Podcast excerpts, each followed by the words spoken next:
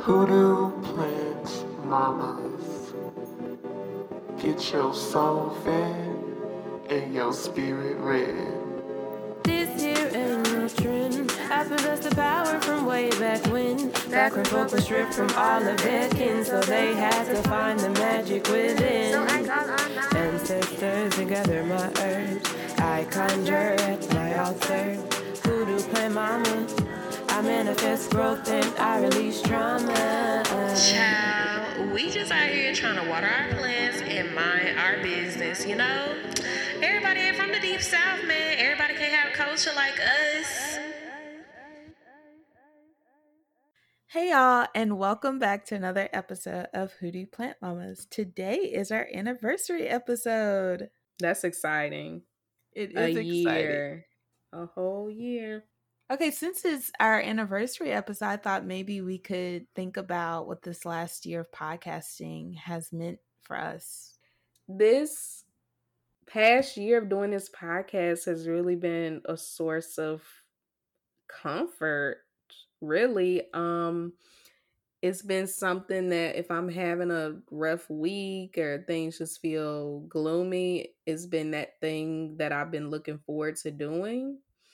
Um and this sounds so bad. I'm a I'm a writer and I do other stuff. And so I think all the art that I engage in, including this podcast, really gives me a sense of purpose. I don't know if that sounds bad, but it, it does because working under capitalism doesn't give me purpose. But like when I'm creating something that I want to with intention, and yeah, we're still under capitalism, but I'm not creating this for the sole purpose of that. Like there is nothing we ain't getting no thousands of dollars for this. Like we are we get just enough through our Patreon to like pay for the fees associated with this. So this is really like something that we both genuinely love to do. And so it's just been joy. It's been fucking black joy. Even as we talk about grief and all of this other stuff, like it's been a joyful experience. And I can't believe that we've been doing this a year. And I'm thankful for that. So, what about you, Leah? Dang, you got into gratitude too. But but yeah, I don't think I've ever shared this on the podcast before, but I know uh when you had posed doing a black spirituality podcast on the inside I was like, "Oh my god." And I was terrified to do it, but I'm the kind of person I'll do anything once. So so I, you know, I agreed to do this and I have just been surprised at like the warm reception that we've gotten. Um and we I don't know about you, I didn't expect people outside of Mississippi to listen to us and now we see we have like listeners in Brazil and Ghana and it's like, "Oh my god, like not just Mississippi or the South, but people across the world who are listening to us and having so many different people support us and people we didn't know before we started this podcast wanting to be a part of it and be on the show and to talk with us like it has just been an amazing amazing experience and for my gratitude i'm i'm also grateful for our patrons like because of them is why we get to do this podcast every week um, and I'm grateful for all the guests that we've had who have helped make the show what it is, and for all the new friends that we've made. So, Amen. Amen. Thank you so much to our patrons and to the people that be cash apping us and stuff or Yes. PayPal. Like it goes a long way because yeah. So if it wasn't for y'all, we might have burnt out because yeah, there's fees, there's all this work that goes into it, and so but we love it. You know, we both this is something we really love and um, love doing, and we hope that it's helping people it's helping them get a little closer to um figuring out how they identify spiritually in the world or just whatever so. So here are some ways to support the hoodoo plant mamas. You can follow us on social media. We're on twitter at hoodoo plants and instagram at hoodoo plant mamas.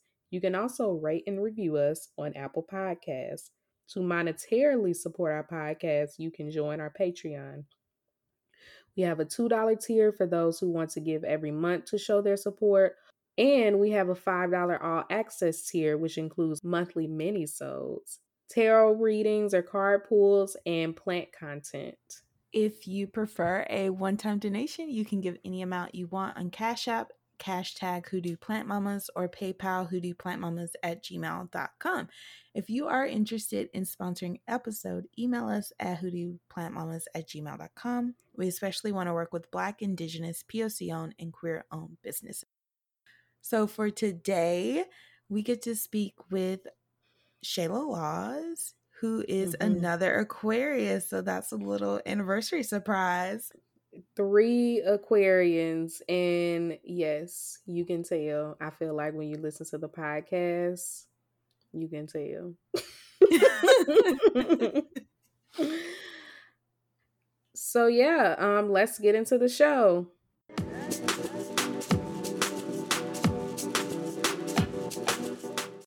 Well, hey Shayla, thanks for being here. Hi, Janie and Leah. Thanks for having me. Um, well, before we get started, can you give like a brief introduction of who you are and just a little bit about your work? hmm Um, so I'm Shayla Lawz. Um, I have a book coming out called Speculation.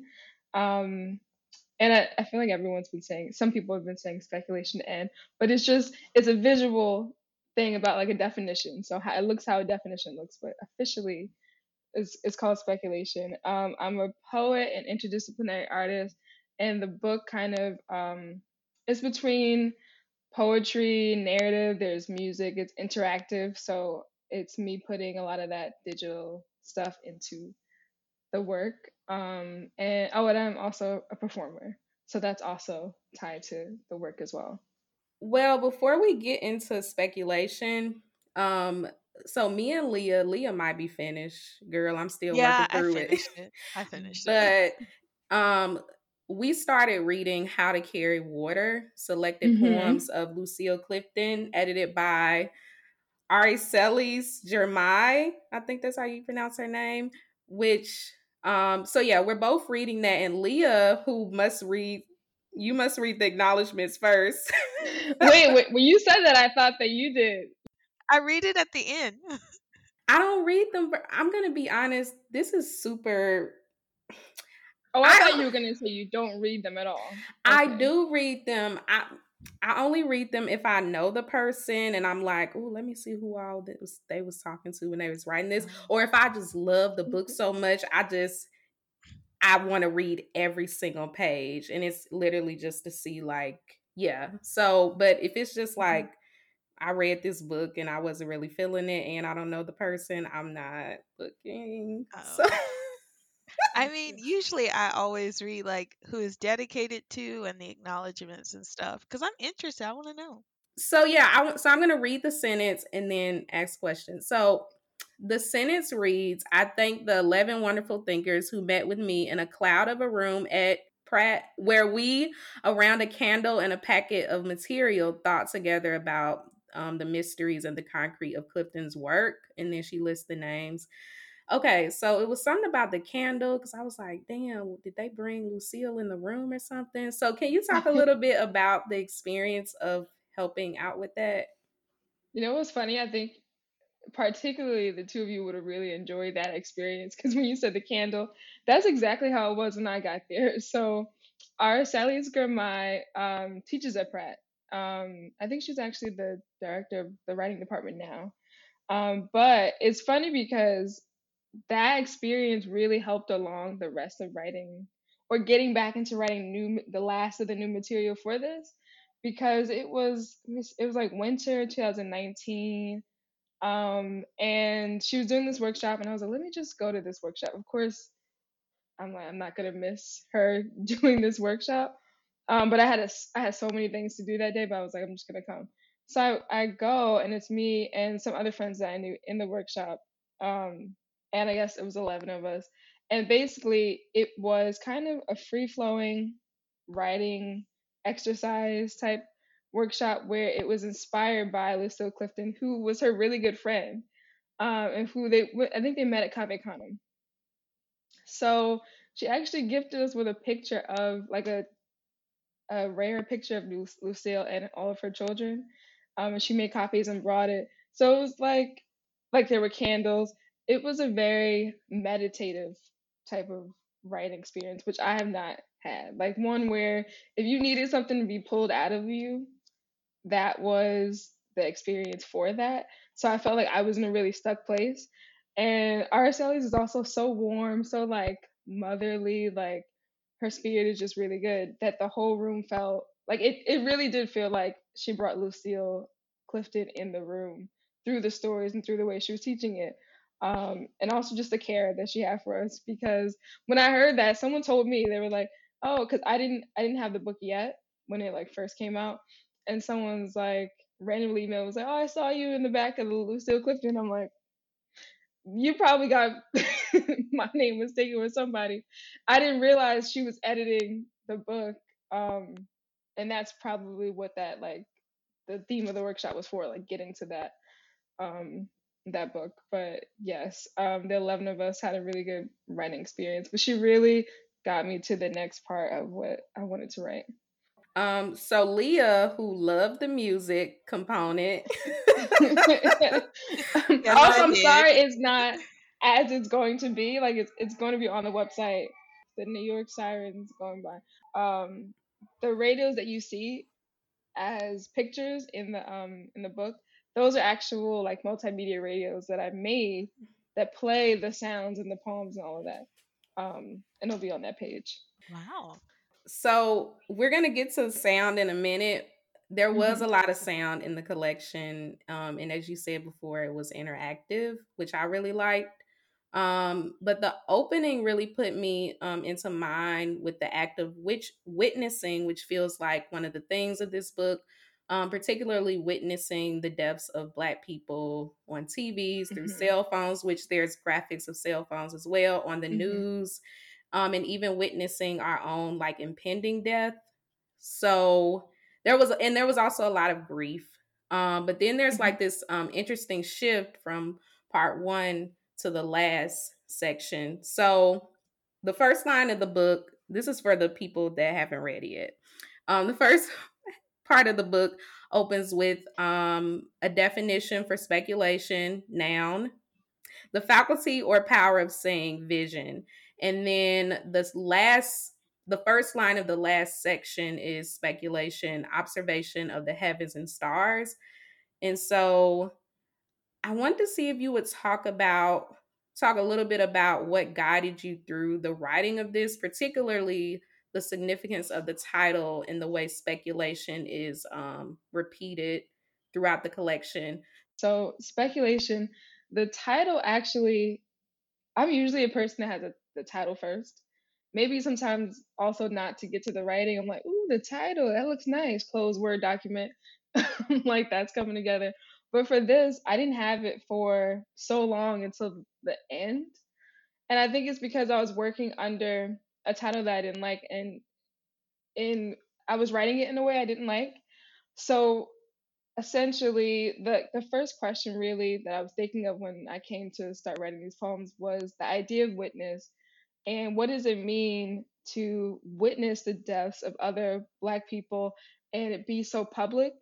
Um, what does that mean when we're thinking about our bodies and how we witness ourselves and how do those two relate? What are the complications between the two of them? And then as an artist how do you so as like a performer or a writer how do you um, use that witnessing as a kind of evidence? And um, as a kind of archival thing to say this did happen. Um, this is what's happening but also not re-traumatize your audience as you're trying to recall these events. So how do you witness but also heal through that? I think that's how i got to the later title because the first title actually was um, I was not dead yet because it's that kind of refrain that's in that first poem. And actually, at the time, I remember I had said that title um, to the therapist I had when I first started, and she was like, at our very last meeting, she was like, "I was not dead yet." That the article of of that sentence, like the yet, what does that mean?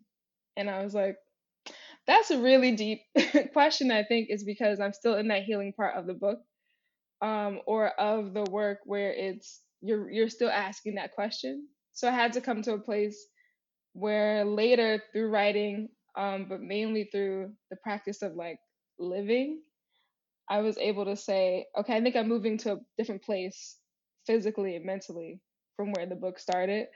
So with speculation, it was more like this is a term that is there are basically four different parts that I'm working with. So you mentioned like the the one definition that opens it, which is um, vision and seeing. So that's one aspect. What do we see? What in terms of media is um, being shown to us, but also what do we know really happened? So, for instance, one thing I was thinking of is like um, in our own, own communities, what's the violence that happens there? What's the like innate violence of the community itself um, versus like something overt, like someone dying or some someone being killed by the police? That's the kind of violence that feels weirdly palatable to the public now because they're like, oh, we know what that video looks like. We know what that is. But what about like environmental racism? What about like the everyday racisms that we feel um, in our homes, in our community? People left to die, like people struggling in that way. What? How do you recall that? What's who's witnessing that? Um, and so in the book, I was thinking of all of those versions of witnessing and seeing. So like the vision starting off with what I see versus what someone else might see, what the news sees, or what the news um what the news tries to unsee or try to manipulate how that how that happens too. Um, and then speculating on what could be possible beyond these images. Um, but one thing specifically was this question as I'm working through the poems, as I'm performing, the main question that kind of arise was um, do you look more into these images? Like do you turn into them? Do you focus on them? Do you of become obsessed with them? Or do you look away? And it seemed like everybody i would perform poems i would like talk to people about the content i was writing and people would be one-sided and say like no we can't look away because of this or we can't look because of this. So, say you say we can't look because we need to protect our mental health, or if someone else says we have to look because we'll miss our own death. Those were like the two sides.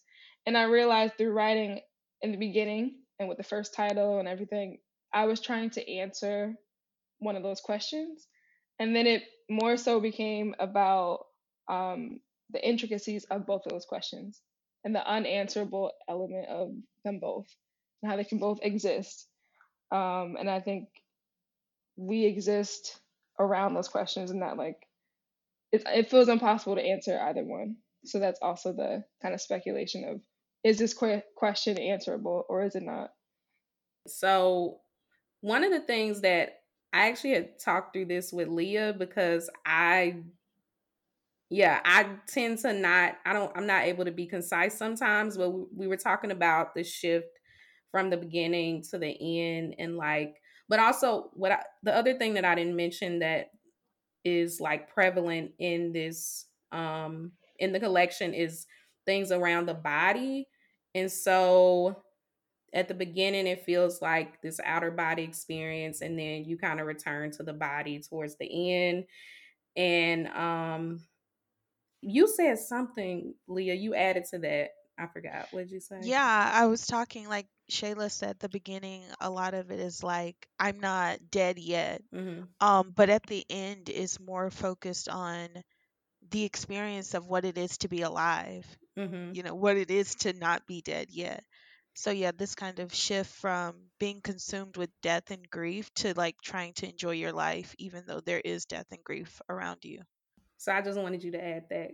But I, I do want to talk about um so at the beginning when we were talking about how to carry water, you said that um that experience of being at that workshop helped you. So can you talk a little bit about what that helped you work through as far as writing speculation?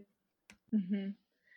Yeah, um, I think at that time I I feel like the book was always in different stages. So there's a little the little bit that came out and it was like say like the first poem. I always think of the first poem as a kind of um like monologue that something that starts a play, like it starts the the engine of what it is.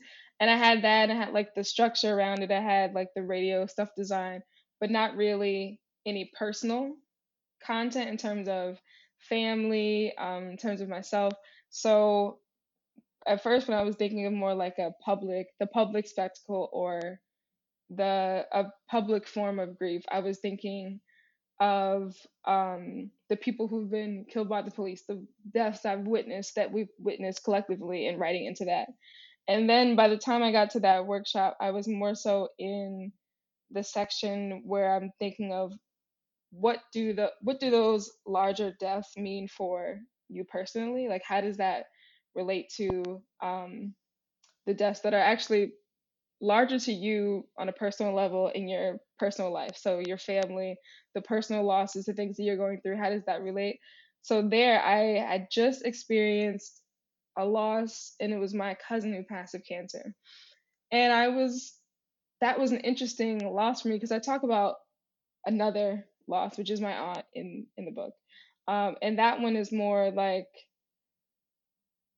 it is related to the way I'm talking about disappearance and like when you feel so Leah, when you were saying like that is kind of the beginning is kind of like out of body out of body like experience or it's like distance from the body. That felt to me like that. But when my cousin passed, um, she was so full of life and so full of stories. Like even to like very end, we are just like telling stories, um, and and also it was such a shock. Like the death was such a shock. We didn't know um, that that was going to happen. Um, so I think after that, it, everything to me became more focused on living and like, how can I put her memory in my body like at all times? Like, what does it mean to not forget somebody on like a really deep level in that way? And to me, I was like, she would want you. Like I feel like people always say it's like this person would want you to do this. They want you to laugh. They want you, but she really would. I could like I when I think of her, she's laughing. Um, so I was like, how do I put that into my body and into the writing. And I just was stuck. I was like, wasn't writing anything. I was like, what? Like, I don't want to make it sad poems. I don't want to make it this. I don't know what to make it.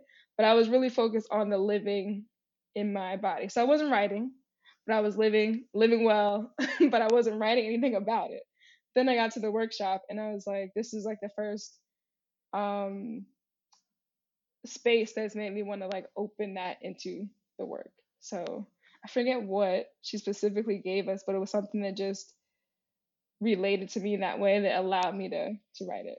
Um, and that's where that started. So I mainly had questions about the music. I love that you added that to your collection. So, something that I notice a lot that writers tend to do is that they have some other medium that they're passionate about, um, whether it's like film, visual arts, theater. Um, and for me, it is music. So that was something that I loved about this collection. I love the meditative quality of listening to these songs um, and having them in conversation with your own writing. So, can you describe the role music plays in your work? Yeah, um, thank you. Also, that makes me think we had to exchange some playlists. I have a lot. um so you yeah have my spotify now um yeah the music for me music has always been like one of my favorite things I used to be want to be a music journalist and i was just like that's it feels um invasive to, to like the practice of listening to music for me i don't know like critiquing it in such a way never felt um good to me. But it's enjoyable and it's meditative i'm glad you said that. So in the book in some ways performance for me was that. It was like when I perform this material and it's in my body, I can perform it in a way that there is naturally some kind of um, humor or lightness or um, or like levity to the performance. So, and going back to it, there were actually at first there was a Saba song, which I think you didn't hear during the excerpt, but it's on the playlist. Um, and I just always deeply connected to that one song, right? So for a while, it was like this book and one song was incorporated.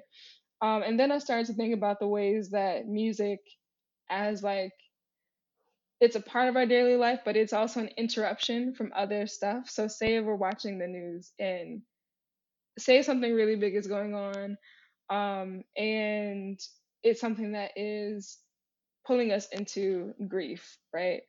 And then, like, a song comes on the radio, like your favorite song or something you relate to, there's a way that it pulls you out, but also more into what you're physically experiencing. Like there's just something that music makes moments more honest to me, or it um it opens out what you're already experiencing. So I started to incorporate it in a way that like just like a TV show or a play where um the music becomes a part of what's being said. Like the music is saying something too. And so if a song comes on before or after or is leading you into something, they're connected in a way that um, to me adds some type of relief. So it can go from really hard poem to a song that's doing that too, but there's something in the drums, there's something in the piano that is like light or that is relieving um, for me. So that's that's how I experience music. And so I wanted to put that experience into the book so that the reader is always moving through these different portals, like moving through the work that's carrying you and then the, the music carrying you as well. So Danny sent me when the spaceships come for, and I think it said blank, I want to go with them. And a quote that we both really love was Music has often been how I've loved, saying, Here, let this sound pass through you the way you have passed through me, the way we memorize things so we can keep them, the way we keep the sound of a lost loved one's voice tucked somewhere inside us, for now, forever. This is now our way of speaking. This way, nothing becomes a silence, nothing ever truly dies. So many times I've wanted to say something, and the music has said so itself. So, my question um, when I read this, I think a lot about all of these projects that, you know, black female artists have produced, and that a lot of people see them as like these defining parts of the black female experience. So I'm thinking projects like Solange's A Seat at the Table, SZA's Control, Ari Lennox, Shea Butter Baby. And so this question is kind of for all of us. Do y'all have any works that go into the black female experience or black spiritual experience that you want to share? You just named a lot of really a lot of the ones I was thinking of, you just named. I guess I can give kind of the same answer with Solange. I feel like those um when I get home and um what was the other? A Seat at the Table. A Seat at the Table. Those two feel really defining for me as well as like the other ones as well as like SZA, Ari Lennox. Um, one that I think is interesting that I didn't listen to enough um, before, but now I'm much more into that album is um, Lauryn Hill, Miseducation of Lauryn Hill, which I feel I just always hear so many um, like black women musicians, singers talk about that as that defining album for them um, and it reminded me that I need to go back and be more inside of that album. So that's definitely like a obviously not new album, but to me and as far as being close to me, it's one that's newly close to me.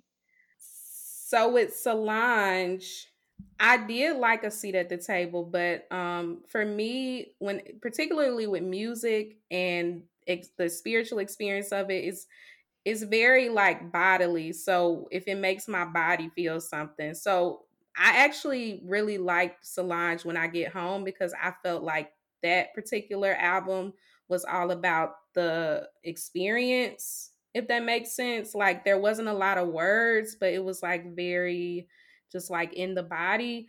And then Sade, my queen, like there's not a particular album because I was actually going through multiple albums. Like I was um I remember when I was going through like really particular a really particularly tough time in my life, I was just Sade was all I was listening to. And then the two OG albums. All right, Alicia Keys songs in a minor. My mama, it was my mama. So even now when I, I there are certain songs I listen to and I feel like I am exactly back in the moments that I was with my mama driving in the car. Like my mama was that black woman. She mad at her man, and so we just listening to Alicia Keys and Mary J. Blige. Um, my You life gave me one. Yes.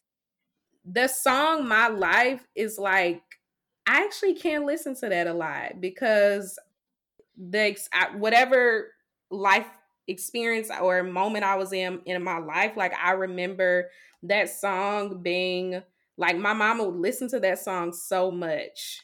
And so those those are three that I come to mind just like the way black women create um art that is helping black women get through particular moments in their life and that kind of thing if that makes sense Mhm. so those are the four i narrowed it down to Um, I love all of those. Also, you just gave me.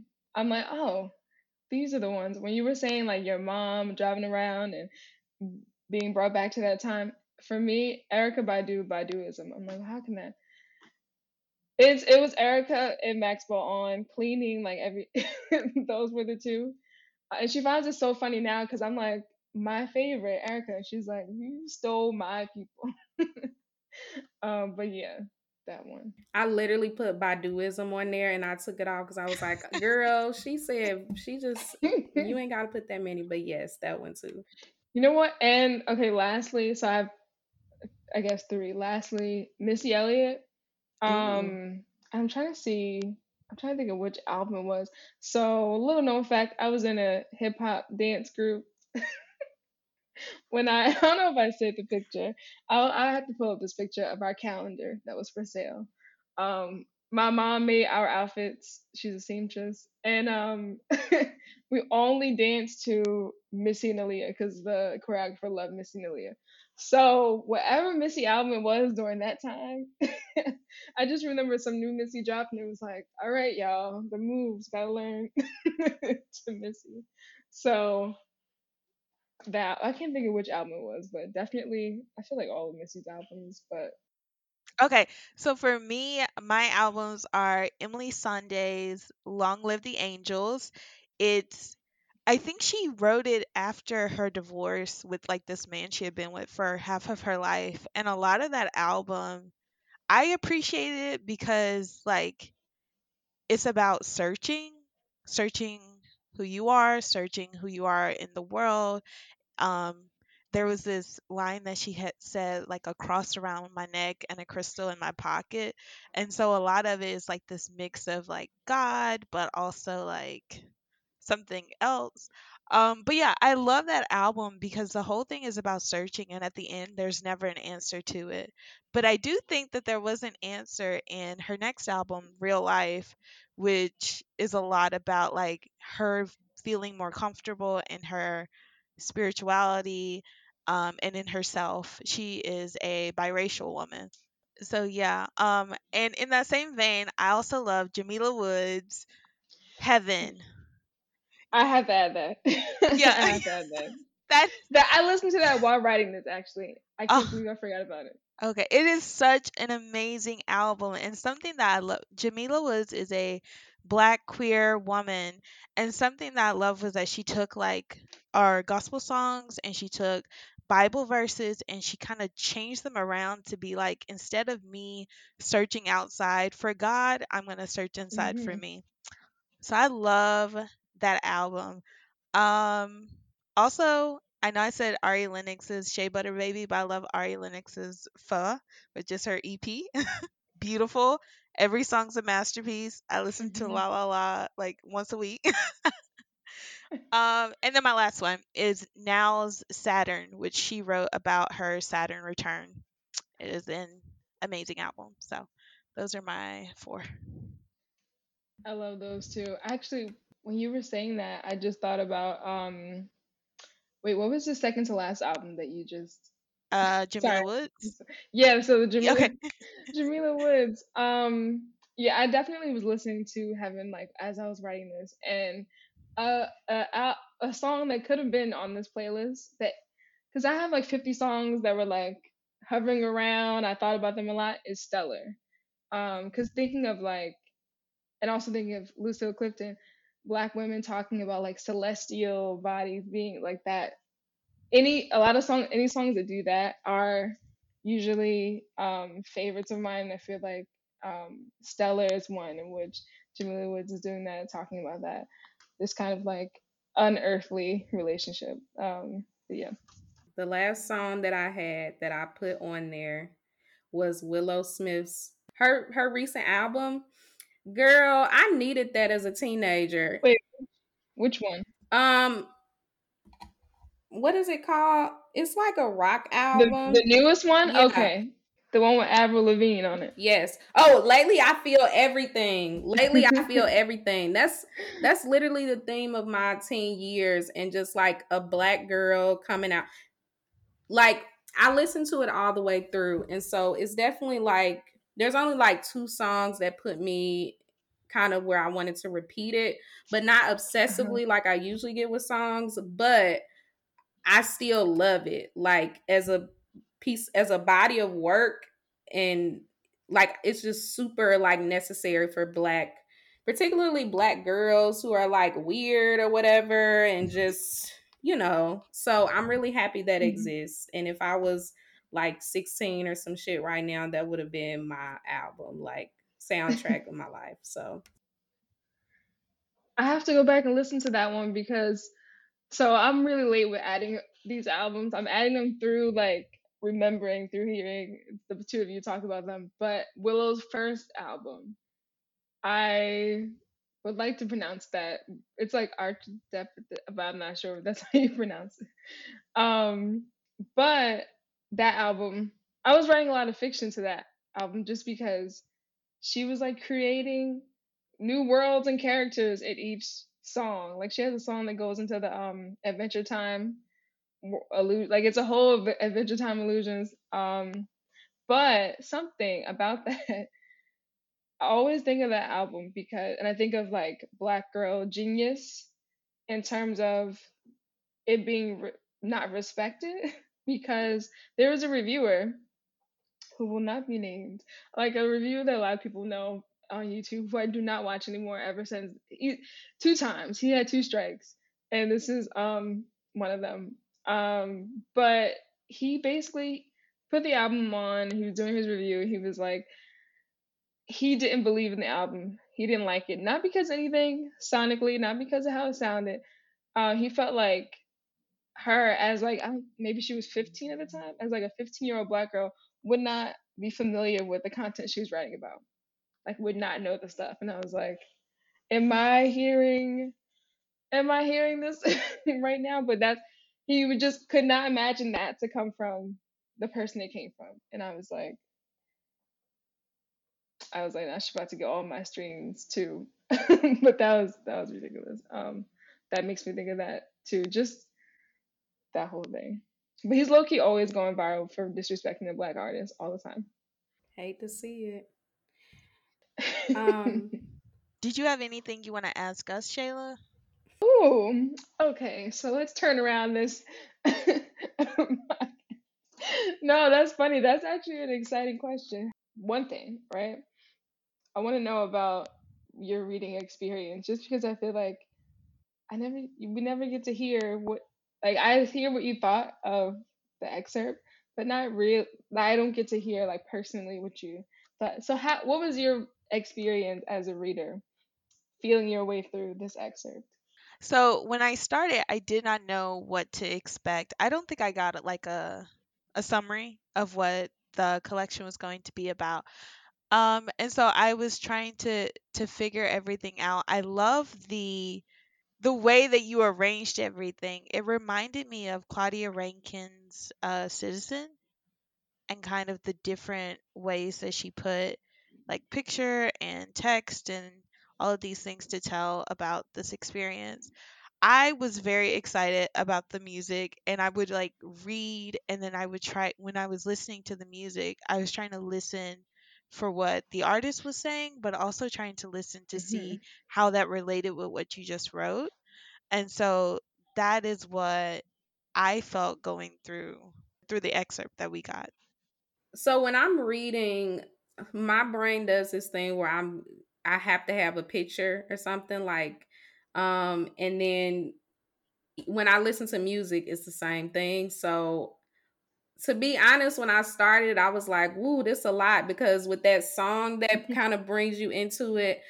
Honestly, I felt the same way. I felt similar, but not. I was in a I was in a different space, obviously, but similar to how I felt when I first like read a little bit a little bit of your work a few years ago, and then so it was still this like very bodily thing, and then, um, but then that shift happened, um, and so yeah, I think it, I experienced it in exactly the way that I described it, where it was like this um outer body like experience and um this whole like I just remember feeling exactly the same way like some of what you write about the experience of like witnessing all these um deaths but also witnessing whatever you're fucking wit- witnessing in your family and with your own personal shit and um that's why I really like that poem let me go to it because I already told you this, but um a poem called She Calls Me by My First Name. There is this stanza that reads, At night I sink into the bed and wake up pressed between my mattress and the floor, and even the touch starts to feel good. Like when I tell you, like I remember when I when the when everything came out with Sandra Bland, like I have a specific memory of um laying in my bed in this place that I hated. I had this really bad living situation and I like felt like I was like dying or something. Um mm-hmm. and so yeah, I just it was very much like I felt like the music went with every single moment and then you gradually kind of return to like yourself, your body and also like sort of like empowered um in a particular way like I'm here, I'm alive, like I'm staying alive, that kind of thing. Um, so yeah, I hope that makes sense, girl. I be long winded. No, thank you too very much for um even being willing to to answer and think and think those things through. I appreciate hearing that. I know Danny said at the beginning it felt like this outer body experience, and then it got a bit more concrete. But I think like through the music, it felt kind of the opposite to me. Um, the beginning feels very much like New York. Like it feels like it has a place and stuff. And at the end, I'm thinking of the Noname song at the end. It feels very ethereal, very outer like worldly or whatever. So, yeah. Thank you too very much. All right. So, well, before we like end, did you have any other final thoughts or anything you wanted to share before we uh, I just want to say thank you for having me on y'all's podcast. I've been listening and I really like um, what I hear. I was actually I wanted to listen to something again, so I was playing the preview you have on Spotify. But there was something specifically that was so it was so cute, it was so funny that was said. Oh, it's not gonna be on Facebook.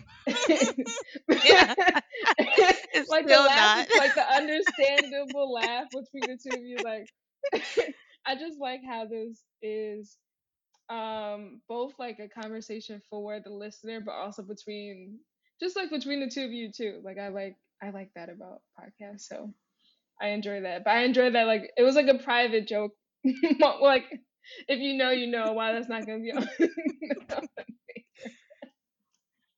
um but yeah thank you both so much for having me yes thank you for joining us Yes, of course. Thank you. We're so happy you said yes, and we can't wait for everybody to read. what do you mean? Listen, we don't know what people gonna say, but I'm yeah, we're super excited. I'm super excited for everybody to like experience your work. And so, yeah, thank you for being here.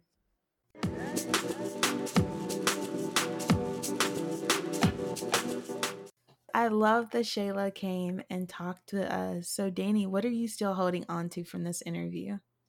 Well, I honestly loved hearing Shayla's journey of writing this book and how she moved through like the personal grief of familial loss and the collective grief of Black folks to sort of sh- like shape what the book was going to be like even down to the title going from i was not dead yet to speculation and how her therapist helped her unpack the initial title which i love like i feel like um, what she shared was a reminder that so much more goes into our art than just the writing or the act of creating, especially um, when it deals with grief and trying to live and heal through um, grief that is due to racist violence. And so for Black writers, there's so much shadow work we have to do when documenting our lives, our families, and our communities. And so, yeah, the way she talked about that journey was really impactful for me. Um, and then I also love the music component. Um, music, I feel like the music that's incorporated in this really takes the experience of the collection to another level. Um, I also have to add, I don't think this is a spoiler, but one of the songs used in the collection is Every Nigga is a Star by Boris Gardiner. First of all, when I first heard that song, somebody had did this mashup with just black people being beautiful, black people smiling and being happy. And I've I've always loved it and it makes me feel alive um, every time I hear it. And so the fact that it comes at a particular point in the collection kind of goes with this flow of like we're moving through witnessing and speculating am i alive am i dead who will be next and then back to the living and just being black and beautiful and alive and um celestial I think that's something that we ethereal, whatever. and so yeah, I just love that. But I was really impacted by like what it took to write the book, being in therapy, working through family loss. Like there's there's so much and I feel like it's healthy because a lot of people write about like a lot of heavy shit and they aren't dealing with it though. They aren't dealing with it. They're just writing a beautiful book and then they're left like in shambles after. And I think that's very common specifically with memoir, but we ain't got to get into that. I can get into it. Like memoir is memoir is hard. Something I hear over and over again is memoir is so much harder than fiction. Um, and the reason isn't just the writing part of it, it's what you said, the shadow work that goes into it um, the amount of inner child work, the amount of, and this was something Hari talked about on our last episode. Like, there's so much that you have to do mentally, spiritually, emotionally to be able to write a great memoir that won't ruin you um, when you finish it. So, yes, I really did love how Shayla talked about that. And I love the journey of this book from witnessing these traumatic events to finding some kind of healing and finding some kind of life at the end. Uh, I especially love the part where Shayla talked about wrestling with the idea of speculation when it comes to these videos of police brutality. This was more towards the end. And and she talked about the two sides of it. And I've always been on the side of like, I don't want to see it. Cause when I think of someone's like end of life moment, I think of it as being tender and intimate and personal. And it feels like an invasion to watch that. And then not only that, like these deaths are so violent and they're so public.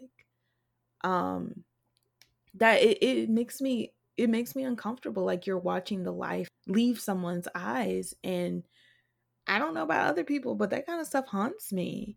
And you know, I I have had family members say like you need to see this, you need to know what happens, but it's like I know it happens. I know it happens. Whether I see it or not, I know it's a reality.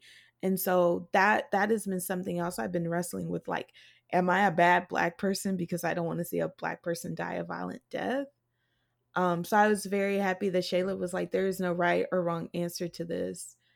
Um and and and she was kind of like working through this gray area of that and also as you said the music also my favorite part and she made a manuscript playlist which kind of helped me to uh, make a manuscript playlist too and those four albums that i had are on my manuscript playlist so.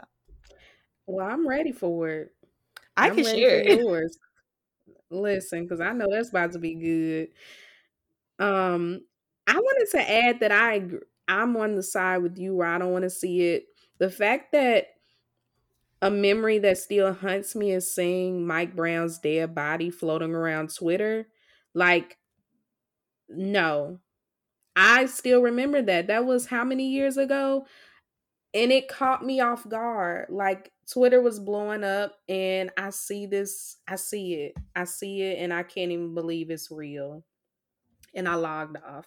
And I'm that person as well. Like, don't send me the videos of nobody getting shot. Don't send me none of that. It's just but if people feel like they need to see, I don't know. I'm not judging. Just keep leave me out of it. yeah, I agree. Like I, I don't judge you if you feel like you have to see it. Like if you're the in the camp of like we need to witness this, but mm-hmm. again, don't don't show it to me. I do not want to see it. You know what? No, I'm gonna say it.